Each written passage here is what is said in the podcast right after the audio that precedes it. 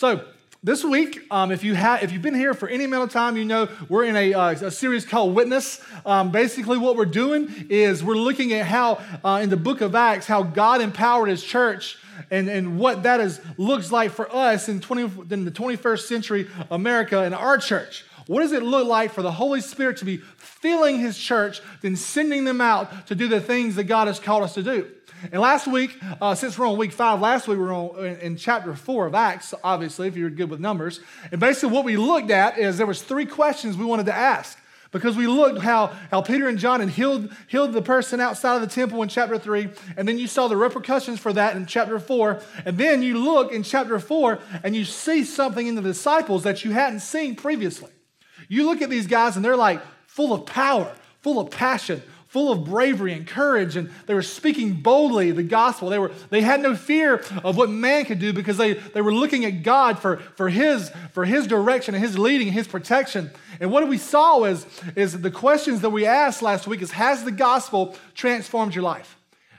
I'm pretty sure 90% of us, at least in here, would say, Oh, I'm a Christian. You know, I believe Jesus, I believe in the gospel, all that stuff. That's an easy question to answer in the church today in America. Whether that's true or not, I can't tell because I can't see in, into your heart. But has the gospel transformed your life? When you said yes to Jesus, have, has that changed how you live?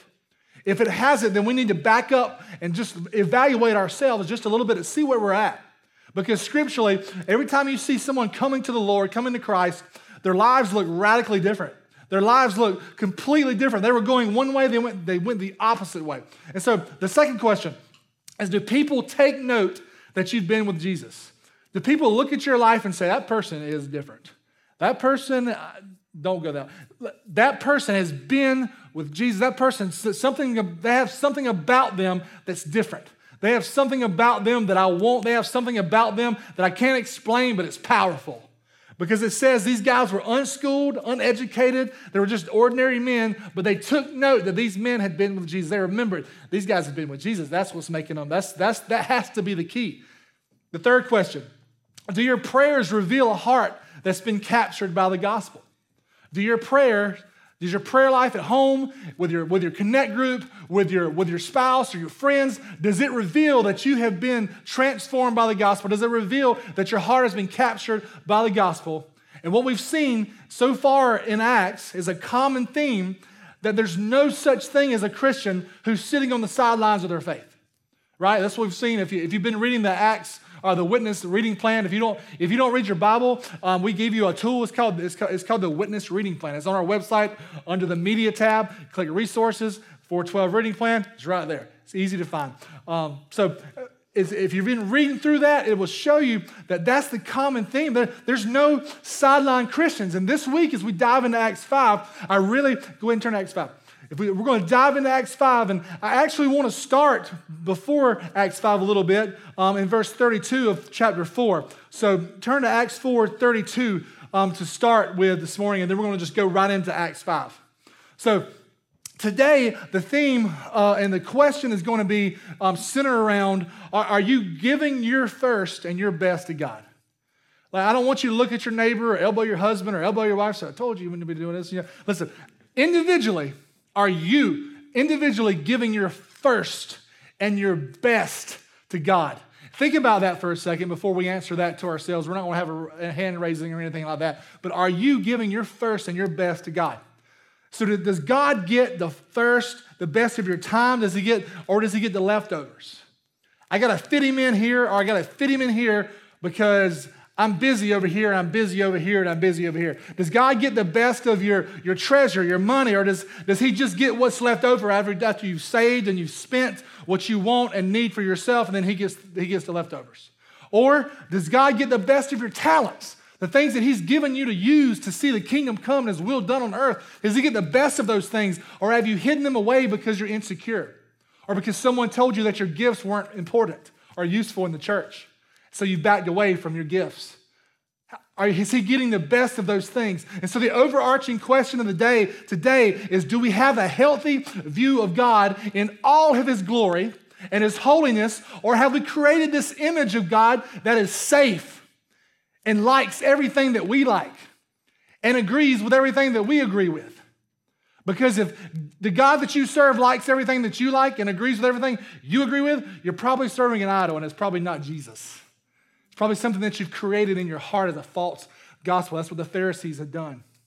So let's look into scripture and let's read some of this stuff um, together. And we're going to dig in pretty deep. So let's get with it. Uh, Zach, it's chapter 4, verse 32 to verse 37. This is what it says All the believers, let's stop right there. That's a lot of people at this point, right? All the believers were one. If you have a pen or a, or, or, or a marker or some lipstick or, or something, circle one right there. That means they were unified, they were united. All the believers, thousands of them, they were unified in heart and mind. No one claimed that any of their possessions were their own, but they shared everything they had. With great power, the apostles continued to testify to the resurrection of the Lord Jesus. And God's grace was so powerfully at work in them that there were no needy persons among them. My Lord, that's amazing, right? How awesome would it be to be in a body like that, right? That's, that's, this is the church right here. For from time to time, those who owned land or, or houses sold them, brought the money from the sales, and put it at the apostles' feet, and it was distributed to anyone who had need. So let's, let's get this straight. So they were selling their possessions, their homes, their fields, the, the, things they had, in, assets in their life, so that the gospel could be pushed forward and the kingdom could be built. And what they did is they brought the money to the apostles and they distributed it to whoever had need. So, what I want to show you here is there's a lot of trust in this, right? These guys were selling their land Peter, here's the money from the land. Do what you need to do with it. That's some trust, man. You look at that in, the, in, the, in today's church, 90% of the people that don't give in the church don't trust the church, right? That's why, that's why you have a hard time with that. And this, and this is this, it's amazing to look at how, how, how much trust they had in the Lord. Verse 36 Joseph, a Levite from Cyprus, whom the apostles called Barnabas, which means the son of encouragement, sold a field he owned and brought the money and put it at the apostles' feet. That's a really weird way to end a chapter, right? We're just, he sold the land, brought the apostles. End of the chapter. What? That's weird. It's weird if you don't know the, the next chapter. The next chapter brings in what it looks like. But if you look at chapter 4, 32 to 37, like we just read, these people were the most generous people in the world. They were giving their time, their treasure, their talent, their money, their house, their whatever. And they were like, no, hey, nobody in the world said, hey, that's my stuff. Don't be taking my stuff. Hey, that's, that's, that's my corner of the fridge. Don't be touching my sweet tea over here. Nobody, had, nobody had stuff they considered their own. No one saw anything as their own. Everything they had was seen as a resource to be used for the kingdom of God. Is that weird? Yes, it's weird, but it's awesome. That's what we're called to do. That's what we're called to look at. Everything they had, not just some of it. This is my stuff for God over here, and this is my stuff for Michael over here. That's not how it was. Everything was together. Everything was seen as a resource to be used for the kingdom of God to grow. And as you read this, you can see that the gospel, what, had, what the gospel had done in these people's lives, is it loosened their grip on their stuff. But what it did, it also it tightened their grip on other people. It tightened their grip on people. And that's always what happens when the gospel comes in somebody's life and it takes a hold of someone is you hold your stuff loosely, but your hold on other people tightens. You start caring about other people more than you care about your stuff. You start caring about people more than you care about success or, or fame or, or notoriety or reputation because Jesus has changed your heart through the gospel because you've seen He's come down from heaven to love you whenever you were unlovable. And that's the heart behind the gospel is it changes us. Because what happens is, you know, when you think about it, I just said it a second ago, is that is exactly what Jesus did for us. Like Jesus was God. He's God in the flesh, and, but he, but he left his throne to come to earth. Can you wrap your mind around that this morning? Are we, we good this morning? Can you wrap your mind around that this morning? That God came down from heaven, from his throne, in, in the form of Jesus to love people, which means he was rich. He was, he has no needs. There's no needs that God has, but he left those riches in heaven to come down to earth to serve and to love people. He, he left those things. In the early church, what you see in that in the last part of Acts chapter 4 is they got it. They saw it. They, this was real to them. They took it on as themselves. It's like this is this is the real deal. And so much so it changed how they actually lived. Because people were starting to look at their brothers, sisters, cousins, husbands, wives, mothers, grandfathers, all these people like, what is wrong with y'all? Like you, this is not you, but I like the new you, but this something's different, man. And the gospel had changed their life because what happens is the power of the gospel takes people whose hearts are made of stone and turns it into a soft, moldable heart of flesh so that God can put his spirit inside of that person.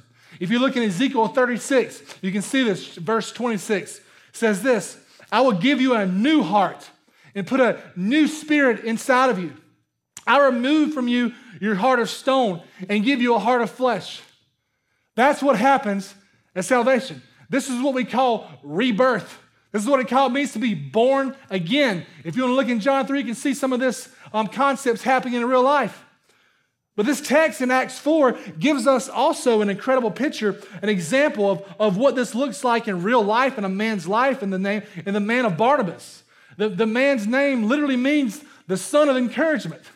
How awesome would it be to be named the son of encouragement?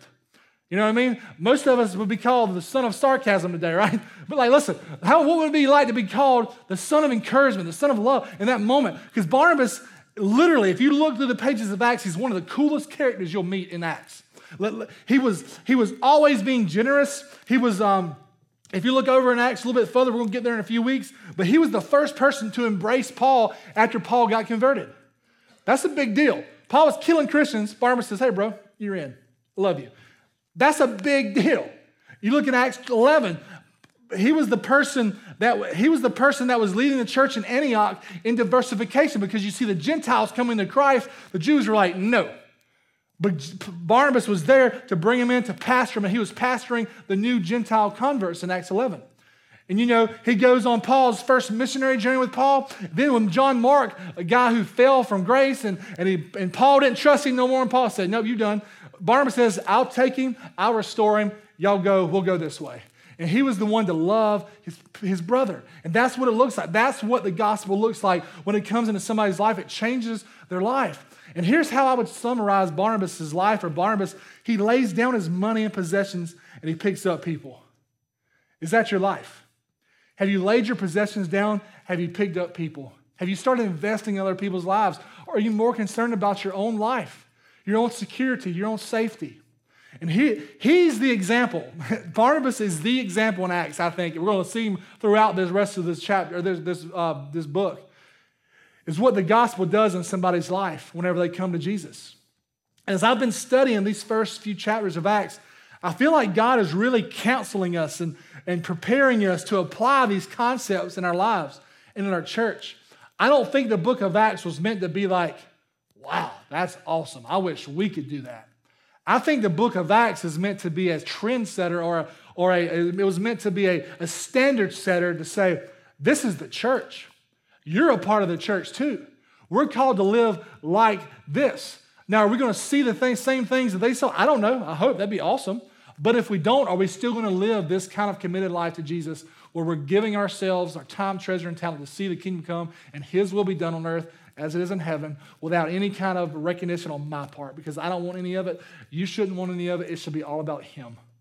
And that's the heart. And we have, we, have, we have to gain a new perspective and listen to what the Holy Spirit is saying and follow as if our life depends on it because our time here is limited. So, in this next session, let's look into chapter 5. In this next session, what you're going to see is a moment of failure. Who's ever failed? Everybody raise your hand. What's wrong? Just participate. My gosh. Okay. Er, er, we all have a moment of failure, and we see a moment of tragedy in this early church. And I believe what God is doing is He's warning some of us directly in this.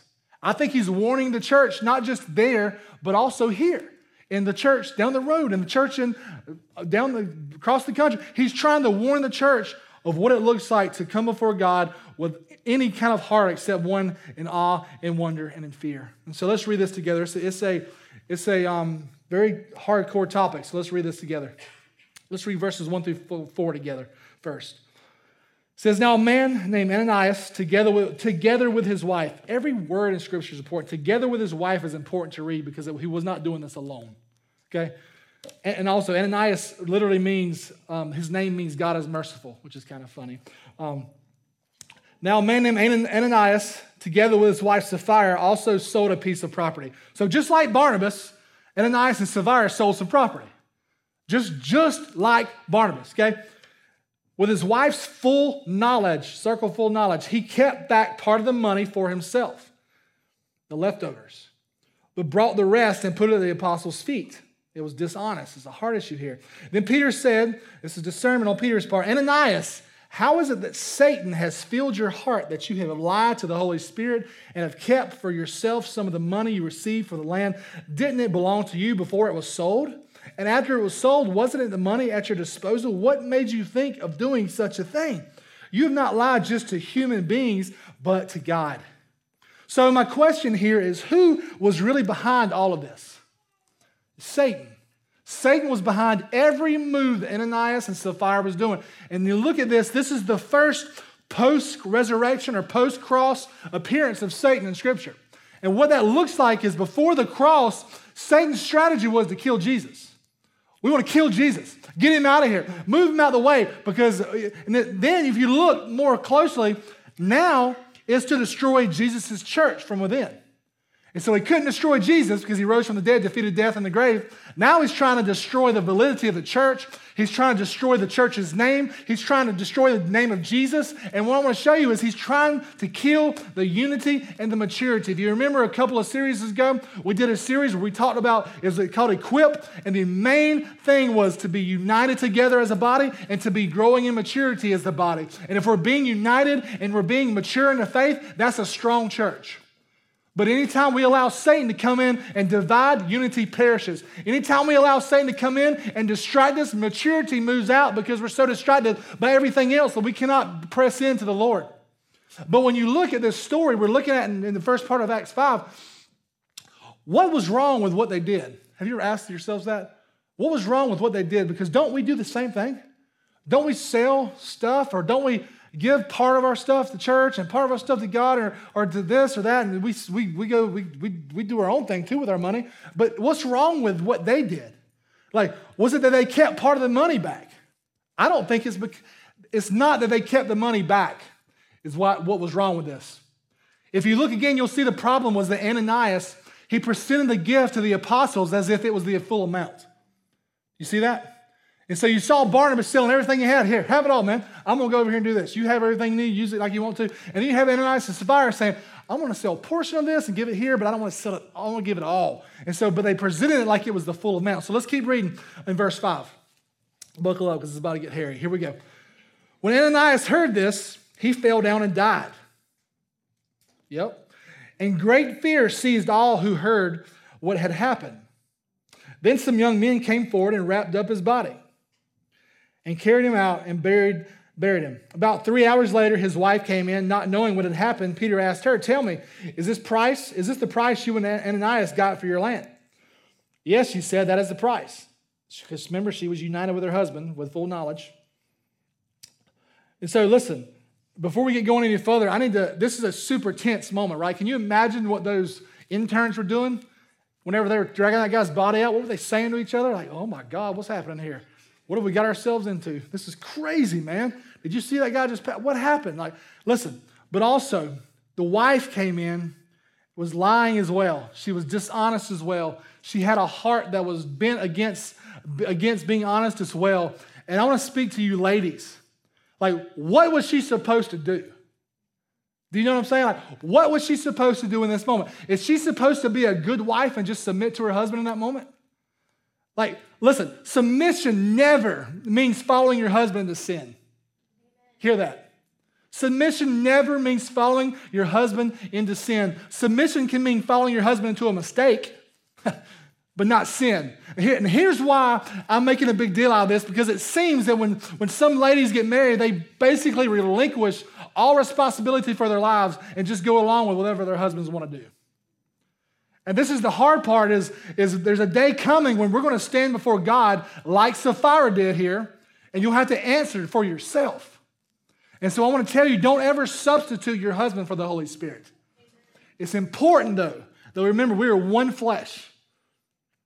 But you have to answer to God, men, men, I got one sentence for you.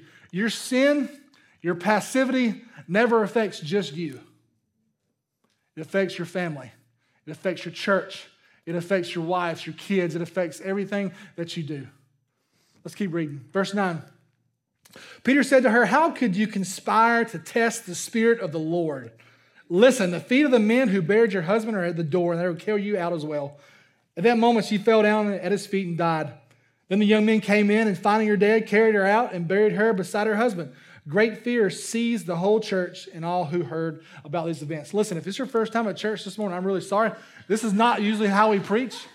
Listen, we're going through the book of Acts, and this just happens to be where we're at, okay? So, this is what we're doing, all right? So, listen, as I read that passage right there, I have a ton of questions. I'm not sure about y'all, but I have a ton of questions that I want to ask God, like, what the heck's happening here? This is not, this is weird. Like, this is crazy. And, and, and there are two main ones that I want to ask today. I want to kind of get going. The first one is why did Ananias and Sapphira do what they did? Why did they do what they did? Why did they give some and take some back and present it like it was the full amount? Why did they lie to God? Why did they lie to the Holy Spirit? Why did they lie to the apostles? Because the, what I want to tell you is what I've learned as I read this and as I pray through this is their lies were symptoms of a much deeper problem. It wasn't the lie that was the problem, it was their heart that it came from that was the problem. So we're going to lay it out pretty plainly this morning as I try to do every week. And this might hit home a lot for a lot of us today, but what they did, if you look deeper into the scripture, they loved money and they loved the affirmation of people and they wanted the praise of people and they wanted their reputation to be well known, but didn't want to give away all of the profit from their land sale. So they told a lie so that they could keep some of the money and still get the praise of the people. Do you see how manipulative that is? That's a hard issue. And we all are in that boat where I'm one decision away from doing the same thing, right? And just like all of us are. And there, and, and if you look back at Acts 4, they were the exact opposite of Barnabas. Barnabas' heart was like, have it all. I don't even care about this anymore. I care about God. I care about the kingdom of God. I just want to see Him. You can have all these earthly possessions because I know where I'm going, bro. God's going to take care of me. And so we see two storylines here, and I think God is trying to teach us a lesson in this that Barnabas was filled with the Spirit and gave away his stuff to bless people. Like, I care about people, so I'm giving you this. But Ananias and Sapphira, they were filled with the love of money and the love of praise. And so they lied about their generosity to gain, to gain praise from people. Are y'all seeing this clearly? Is this too elementary? Do I need to go a little deeper? Well, listen, sin, like lies or, or greed or, or lust or all these things we put on the cross last week the, the fear, the anger, abuse, and hurt, all these things basically, these lies went all the way down to the deepest part of their heart. It was not something they just did. Oh, this is, this is, my, this is the money. I, have heard it all said before that, that, that all sin, whether it's jealousy or, or lying or cheating or stealing or adultery or lust or whatever it may be, is, is not being generous, are all like smoke from a fire. This is what a pastor I, listen to quite often said. They're like smoke from a fire that point back to, to the fires of what you're actually worshiping. So if you look at this, the problem is not the smoke. So if you, if you go in your house and, you're, and, you're, and you wake up and there's smoke in your room, you're not going to open a window and try to blow the smoke out, are you? You're going to try to find the fire. Is that right? I hope. If you don't know, okay, go find the fire if that happens, okay? For me, I'll tell you this, for me, when I was young, when I was young, it started from a young age and it probably had something to do with, with how I was raised or whatever, but I craved the approval of people. I desperately wanted you to like me. I desperately wanted you to think I was cool. I desperately wanted to be on the team. I wanted people to love me. And if you didn't love me, I would like bend over backwards to make sure that you cared about me. And if you look at that, as I got older, I never dealt with that root issue. And, and what it did is it manifested itself into always being concerned about what other, other people thought about me.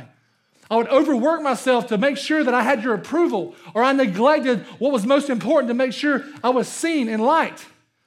But when Christ came into my life, whenever I actually came to the Lord and saw who He really was, and the Holy Spirit filled me with the Spirit of God, I quit needing to use, I needed, I quit needing the approval of people. So, short story, I don't care what you think about me. I want to preach what this says, and that's it. Okay? And that, uh, that's, that was a little rude. I love you. But what, what you need is what you need, what we need is not to just quit lying or just quit stealing or just to quit being greedy or just to quit doing these things or focusing on ourselves or filling the blank. What you need is to be filled with the Spirit of God and to learn how to focus your heart on Him. Jesus is the one that changes our heart, not you. Jesus is the one that changes our heart. There's no amount of going to church, no amount of worshiping, no amount of scripture or memorization can, can change your life. Jesus is the one that changes your life through those things from time to time, but Jesus is the one that does the work, not you. So listen to that this morning because we need to stop just fanning the smoke away and getting it out of our room and start putting out the fires of idolatry in our lives that we've been that we've learned to live with and we've accepted as normal in the church. It's time to kill those idols and knock them down. Because I tell you this morning is that we all have idols. We just got to figure out where they're at, and we got to figure out when we're going to be ready enough to knock them down. The second thing, the second question I had, I'm like, what is happening? Obviously. Number two is, what is God trying to teach us in the scripture? Side note, that should be a question that you ask yourselves every time you open the Bible God, what are you trying to teach me in this verse? How do you want me to change my life because of this verse? But I read this and I'm like, God, I don't know what the heck I'm supposed to preach this week from Acts 5 because this is crazy. Like, I, how am I supposed to say, hey, you better not lie, you're gonna die? No, I can't say that. So, like, how do you how do you do this? You know, so there's a few things, there's three things actually, really quick, that I've noticed that God is trying to teach me. And I'm gonna just share it with you, like kind of like you're in my living room. I'm gonna just tell you what God's been teaching me, okay? So look at this, and the first thing I notice is that in the church, there are two kinds of people. So in the church, there's two kinds of people, and it's nearly impossible to distinguish them from the outside. That's pretty hard truth, right? Because nobody in here is gonna be like, hey, I'm Ananias and Sapphira, right? Nobody's gonna volunteer for that one. But are we like that? Are there people in here like that? Is that you? Is that are, are you like Barnabas? You know, people like Barnabas, you know, are giving things away, are not just their stuff, but their, their, their life away. They're giving their life away to see Jesus come and Jesus' will be done. So which are you? Because on the outside, Ananias and Sapphira, they looked exactly like Barnabas. They were wearing a blue shirt. They were wearing an orange shirt. They were in the parking lot. They were serving. They were singing. They were going to serve people in our community. They were, they were in Bible study. They were doing all these things just like Barnabas. But underneath the surface, they were different. Very different. And like they were active in the church. Guys, I would even go as far to say as Ananias and Sapphira were generous. Like they were selling their stuff to give to the church. That's still generous. But they weren't being honest with what they were doing. But deep down in their heart, there, there was still this love of money and this affirmation from people that they never, ever repented of. They never got rid of it. They were following Jesus with unrepentant sin in their heart. A, a book I read from a guy named John Newton once said, We're great imitators, mimicking the motions and the words, but often from a heart that has not been converted because we've never repented of our idolatry to money and to praise. And if you look throughout Scripture, I'm telling you, you look in Joshua 7, you can see these things. Like when Joshua 7, when Achan took the 200 shekels of silver and the gold bar, whenever God said, Don't take anything, but destroy everything from Jericho, destroy it all. But Achan saw these things He's like, I'm going to take this. And he put it in his tent, went inside of his tent, went inside of his house, put it in the ground, hid it from everybody in Israel. He said, I coveted these things in my heart. And then he hid them in his tent away from everybody else. So, my question for you is what's hidden in your life? What's hidden in your life away from the eyes of God that you're not ready to say, Here, God, here, take it all. You may say, Jesus is my Lord because Ananias and Sapphira did. They, they believe Jesus is Lord. Jesus is Lord. Hallelujah. We're part of the church. But what about your personal life? And I, I can't see inside your tent, nor do I want to. I can't see inside your life. But God can, and He does. He's, he, he's, he's all in this place this morning. And so, what does it say about your life? What are you like Ananias and Sapphira? Are you like Barnabas? The second little subheading is, is fear is a part of worship. Fear is a part of worship. Like you look in this place, verse 11 says, Great fear seized the whole church, and all who heard about these events. Is there, is there anybody in this room that would not be in fear after they hear about this? Everybody be writing a check. I ain't gonna lie to you. Listen, but it goes further, verse 14.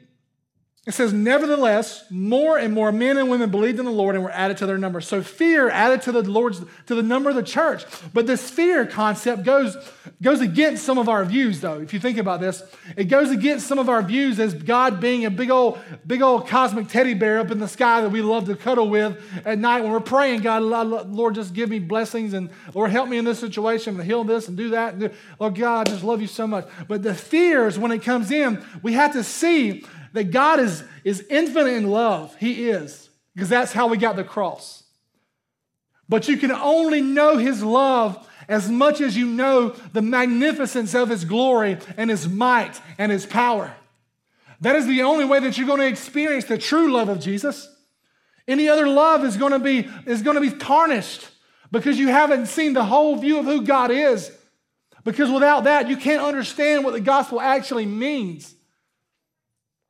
My favorite definition of, of biblical fear is awe mixed with intimacy. Awe mixed with intimacy, like, oh man, like just mixed with intimacy. If anyone knows me at all, which a lot of you do, I enjoy joking a lot. I enjoy picking on people, no amens.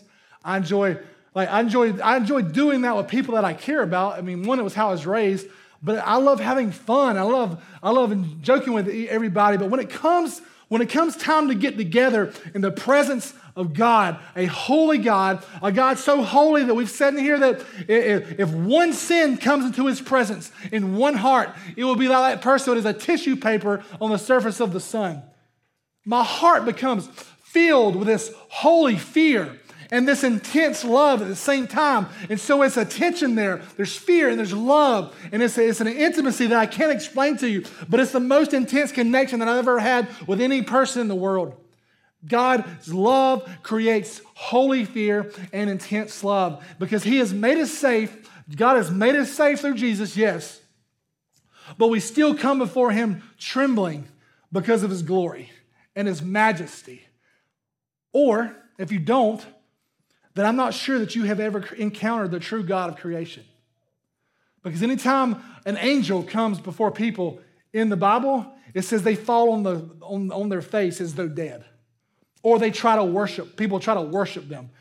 listen, this is God we're talking about. And so we have to understand that as the fear of God increases, as, we, as the fear of God increases, like we see in Acts 5, so does the sense of his love. Because you see, what your sin should have cost you, what your sin in your life, everybody has sin, right? Yes, we do. Okay, I'm answering for you. We all have sin. What that should have cost you, it was God putting that penalty on his own son. That's incredible, man. And if, if you've been so desensitized to the gospel this morning, I pray that you would wake up. I pray that your heart would be, would be, would be, be, be beating again, would wake up to see who God is and what He's done through Jesus, so that you can see that we serve a God who is infinitely powerful, but He is also infinitely, infinitely loving. Proverbs says the, the fear of God is the beginning of wisdom.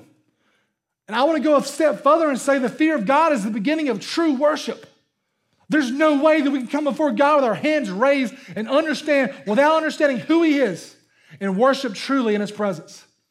Because if that's the case, guys, there would be none of this in worship. I don't like this song. You know, next. It's not about us, it's about Him and us Him receiving the glory for all things. The, the last thing. The last thing. Sin is a serious matter to God. Sin is a serious matter to God. Guys, our church is, is fighting a, a lot. Of, the, the Big C Church today is fighting a lot of, of cultural, societal issues, some social issues, some different things that we're accepting over here and not here. There's a divide in the church. Like sin is a serious matter to God. It still is. And it's time for the real church to stand up. Because let's be honest, when you read verses like this in our culture, many of you, as I was reading this, got offended a little bit. Why did kill him? Why did kill him? That's messed up. Why you gotta, why you gotta kill him, God? Like, but you have to see. If we get offended by the swift judgment of a holy God described in Acts 5. It reveals our own ignorance of God's holiness. It reveals our own ignorance to, to our own sinfulness, right? Are you hearing me on this? It, it, it reveals our ignorance on the seriousness of sin in relation to God's holiness. And what Satan wants to do is to deaden your ears to hear this message this morning because he wants you to continue the way that you've been going. But we shouldn't be asking the question that they have to die. Why did they have to die? We should be wondering, why am I still alive? I know my sin. Why am I still living? I know God. I know my sin. Why is he still allowing me to breathe? R.C. Sproul, one of my favorite authors and theologians, he recently passed away. In his book, The Holiness of God, he says this God is indeed long suffering, patient, and slow to anger. In fact, he is so slow to anger that when his anger does erupt, we are shocked and offended by it. We forget rather quickly that God's patience is designed to lead us to repentance, to give us time to be redeemed. Instead of taking advantage of this patience by coming humbly to give to Him for forgiveness, we use this grace as opportunity to become bolder in our sin. We delude ourselves into thinking that either God doesn't care about it or that his, He is powerless to punishment. The supreme folly is that we think we will get away with our revolt. Guys, if Jesus really went through what He went through for us the nails, the, the pulling out of His beard, the Romans guards spitting in his face, tearing off his, his clothes, tearing his body with the, with the whips. And we neglect that gospel. And we neglect that gospel and don't take it seriously, or we put it off to later. Or, what is it going to what is it going to be like one day to stand before a holy God? Think about that for a second. Because we are going to have to do that. The book of Hebrews says how shall we escape if we neglect so great a salvation? So, do a quick self evaluation in this moment. As we read this chapter in Acts 5, are you pretending to be more spiritual than you really are? That's a hard question for me to ask, but it's one that we all need to answer. Are you pretending to be more spiritual than you really are in God's presence? And I know in here, in this moment, you may say, Jesus is Lord. But what does the rest of your week say? Because I know in the church, Jim Elliot, an amazing missionary, once said, he said this to thousands of Christians who were singing, I Surrender All on a Sunday morning. He says, You may sing, I Surrender All on a Sunday, but you are giving an unyielding no to God about giving your lives and the lives of your sons and daughters to go on the mission field. He said, Christians don't tell lies, they sing them. We sing songs like I Surrender All, but don't live surrendered. Have you ever entertained the idea of picking up your lives and moving to a foreign land to share the gospel where it currently doesn't exist? And I'm telling you right now, God is not calling everybody to a foreign land to be a missionary, but He is calling some of us. But have we said no? Have we entertained it? Have we said, Is this me, God? Have we allowed Him to tell us no? Have we allowed Him to say, I want you to go to another city and help plant a church. Or I want you to share the gospel with someone at your job. Or I want you to pray with your wife or your husband or your kids. Or I want you to, I want you to go on this trip. Or I want you to go to this place and serve. What areas of your life have you not yet surrendered to God? Because what you see in Ananias and Sapphira are two common areas in all of humanity that people struggle to surrender. We struggle to surrender our finances and we struggle to surrender our reputation. And what I want to ask you and what I want you to see is I want you to find out how strong your commitment is to Christ and to look at some of these questions is are you willing to obey God, to obey Jesus with your money no matter what? No matter what. Are you willing to obey? Are you willing to stand up for Jesus in a moment of tense um, persecution and share the gospel with other people regardless of what happens, even death? Let's just go to the extreme. Are you willing to do that? Or have you said no? Because we can say no without actually saying no. Does that make sense? And listen to this. This has nothing to do with being more self disciplined and everything to do with your heart. It has nothing to do with, I'm going to read more, I'm going to pray more, I'm going to go to the Bible study. I'm to, that has nothing to do with this. It has everything to do with where your heart is. Proverbs 4.23. It says, above all else, guard your heart, for everything you do flows from it. Guard your heart because everything you do flows from it. And as you move out past Acts 5 into these other verses, you're going to see this incident with Ananias and Sapphira. What it did was it created a realness in the church, and the church continued to grow. We looked at the verse 14 a minute ago. People would literally bring their sick friends and family onto the street put them on mats, and pray that Paul, excuse me, that Peter and the disciples would walk by so that their shadow would fall on their family member and be healed. That's intense faith. That's amazing. Verse 16 says, Crowds were, were following the apostles, bringing the, the sick and those tormented by, by impure spirits, and all of them were healed. It says, All of them were healed. Not just this one over there because he was living good, not this person over here because he goes to church. All of them were healed because God was moving in such an amazing way. And then you see the Sadducees come in and, and put him in jail. And then you see an angel open the door and get him out of jail. And then you see the Sanhedrin say, Hey, stop preaching. Stop preaching about this message about Jesus, or I'm going to put you back in jail. And they're like, Whatever, do what you got to do. Listen, verse 29, it says, What do they say to them? It says, We must obey God rather than human beings.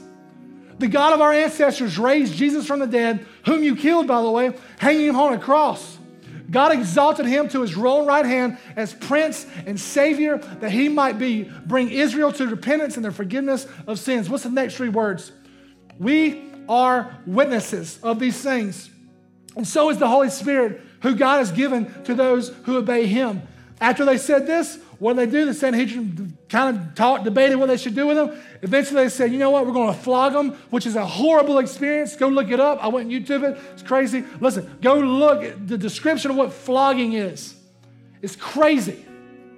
So what do the disciples do? Well, I, I'm done with this. I'm done with that mess. I ain't doing this anymore. I'm turning away from God. You know, you could have this mess. No, verse 41. The apostles left the Sanhedrin what? Rejoicing rejoicing because they had been counted worthy of suffering disgrace for the name, the name of Jesus. And it says, day after day in the temple courts and from house to house, connect groups, they never stopped teaching and proclaiming the good news. And Jesus is the Messiah. So, my question again is Has your heart been captured like this for the gospel? Has your heart been captured like this for the gospel? Or do you just come into church because you've been here so many times that it doesn't even resonate? It's time for the church to become real. It's time for us to become real. That God has sent His only Son to die in our place so that we can stand in His place in righteousness. He took my sin so that I can have His righteousness. What kind of God is that? It's amazing to listen to, it's amazing to hear and to understand. Has your heart been awakened to that? Or have you been lying to the Holy Spirit by putting on a good show? So this morning, I just want to give you an opportunity to come and to be in this place and just to worship, but also to respond. Because anytime the gospel is preached, that Jesus is the Messiah, the Lord, the God who became flesh, came and lived a perfect life, died in the death that I should have died, and was raised again from the dead on the third day to ascend into heaven, to rule into heaven for all eternity, so he can send his spirit and put his spirit inside the church so that the church can be filled up with the Spirit of God to be sent out to do the work of God. So instead of one Jesus, we have a million Jesuses.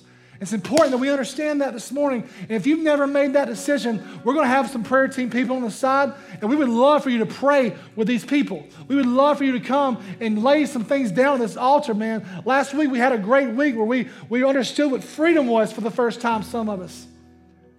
And so today, don't leave here the same way that you came. This is a place of freedom this is not a place of shame. Some places I've been in, my, in churches in my past have, have made this to be a place of gossip, of shame. This is a place of freedom, of love, of acceptance, and we want to come alongside of you and be here for you. So if you need to lay some stuff down, come here. Guys, if you want to enter into a relationship with Jesus that you never had before, I pray that you would be bold. You would stand up and you would walk to some of these people immediately because what the enemy wants to do is say, nah, nah, nah, nah. You got to stand up and do it. Be bold for him because he was bold for you. So let me pray for you. God, we love you. I praise you for, for who you are and what you've done. God, I thank you for the cross. I thank you for the gospel. I thank you for Jesus. God, I pray for the people in this room, God, that we would just uh, be able to understand, God, who you are and what you've done in our lives. God, I pray that you would just remove the voice of Satan in somebody's ear right now. I pray in the name of Jesus that you would just expel him from this place. God, and freedom will be felt here, God. There will be, a, there will be freedom here today. God, we love you and we praise you because you're the only one who deserves praise and glory. In your name I pray. Amen.